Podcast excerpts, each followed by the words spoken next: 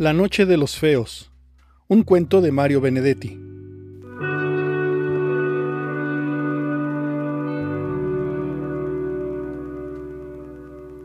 Ambos somos feos, ni siquiera vulgarmente feos. Ella tiene el pómulo hundido, desde los ocho años cuando le hicieron la operación.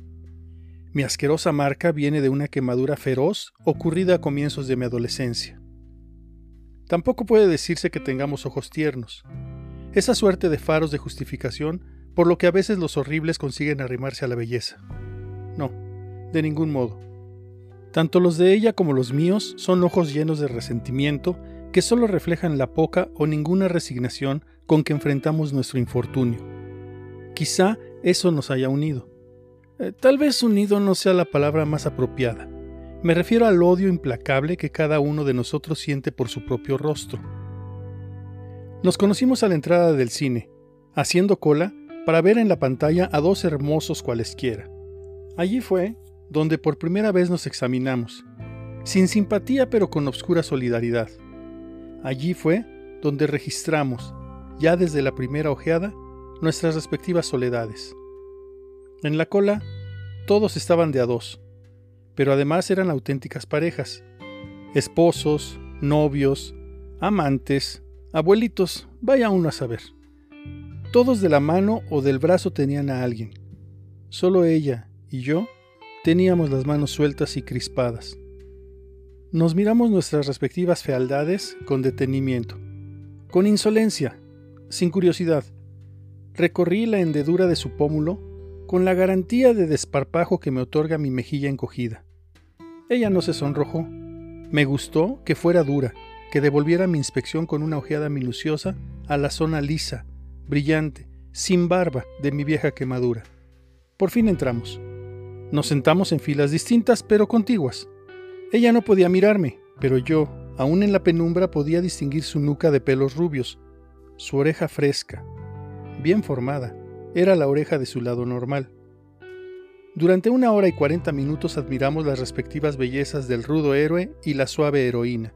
Por lo menos yo he sido capaz de admirar lo lindo. Mi animadversión la reservo para mi rostro. Y a veces para Dios, también para el rostro de otros feos, de otros espantajos. Quizá debería sentir piedad, pero no puedo. La verdad es que son algo así como espejos. A veces me pregunto qué suerte habría corrido el mito si Narciso hubiera tenido un pómulo hundido, o el ácido le hubiera quemado la mejilla, o le faltara media nariz, o tuviera una costura en la frente. La esperé a la salida. Caminé unos metros junto a ella y luego le hablé. Cuando se detuvo y me miró, tuve la impresión de que vacilaba. La invité a que charláramos un rato en un café o en una confitería. De pronto, aceptó. La confitería estaba llena, pero en ese momento se desocupó una mesa. A medida que pasábamos entre la gente que quedaban a nuestras espaldas, no faltaron las señas, los gestos de asombro. Mis antenas están particularmente adiestradas para aceptar esa curiosidad enfermiza, ese inconsciente sadismo de los que tienen un rostro corriente milagrosamente simétrico. Pero esta vez ni siquiera era necesaria mi adiestrada intuición, ya que mis oídos alcanzaban para registrar murmullos, tosecitas y falsas carrasperas. Un rostro horrible y aislado tiene evidentemente su interés, pero dos fealdades juntas constituyen en sí mismas un espectáculo mayor, poco menos que coordinado, algo que se debe de mirar en compañía, junto a uno o una de esos bien parecidos con quien merece compartirse el mundo. Nos sentamos, pedimos dos helados, y ella tuvo el coraje, eso también me gustó, para sacar del bolso su espejito y arreglarse el pelo, su lindo pelo. ¿Qué está pensando? pregunté. Ella guardó el espejo y sonrió. El pozo de la mejilla cambió de forma. Un lugar común, dijo, tal para cual. Hablamos largamente. A la hora y media hubo que pedir dos cafés para justificar la prolongada permanencia. De pronto me di cuenta de que tanto ella como yo estábamos hablando con una franqueza tan hiriente que amenazaba traspasar la sinceridad y convertirse en casi equivalente de la hipocresía. Decidí tirarme a fondo. Usted se siente excluida del mundo, ¿verdad? Sí, dijo, todavía mirándome.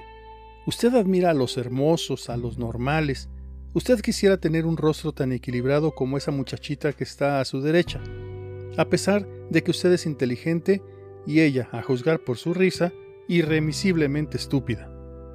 Sí, por primera vez no pudo sostener mi mirada. Yo también quisiera eso. Pero hay una posibilidad, ¿sabe? De que usted y yo lleguemos a algo. ¿Algo como qué? Como creernos caramba o simplemente congeniar, llámele como quiera, pero hay una posibilidad. Ella frunció el ceño, no quería concebir esperanzas. Prométeme no tomarme por un chiflado, prometo. La posibilidad es meternos en la noche, en la noche íntegra, en la oscuridad total, ¿me entiende? No. Tiene que entenderme, lo oscuro total, donde usted no me vea, donde yo no la vea. Su cuerpo es lindo, ¿no lo sabía? Se sonrojó, y la hendedura se volvió súbitamente escarlata. Vivo solo en un apartamento y queda cerca. Levantó la cabeza y ahora sí me miró preguntándome, averiguando sobre mí, tratando desesperadamente de llegar a un diagnóstico. Vamos, dijo. No solo apagué la luz, sino que además corrí la doble cortina. A mi lado, ella respiraba, y no era una respiración afanosa. No quiso que la ayudara a desvestirse. Yo no veía nada, nada, pero igual pude darme cuenta de que ahora estaba inmóvil, a la espera. Estiré cautelosamente una mano hasta hallar su pecho. Mi tacto me transmitió una versión estimulante, poderosa. Así vi su vientre, su sexo. Sus manos también me vieron. En ese momento vi que debía arrancarme y arrancarla de aquella mentira que yo mismo había fabricado o intentado fabricar. Fue como un relámpago. No éramos eso, no éramos eso. Tuve que recurrir a todas mis reservas de coraje, pero lo hice.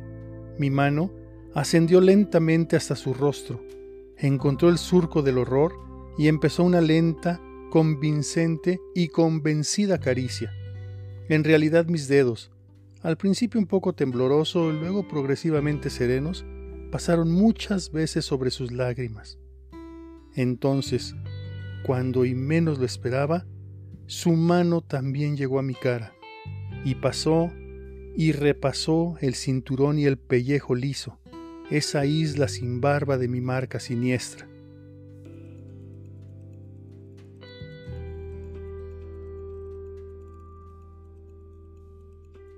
Lloramos hasta el alba, desgraciados, felices. Luego me levanté y descorrí la cortina doble.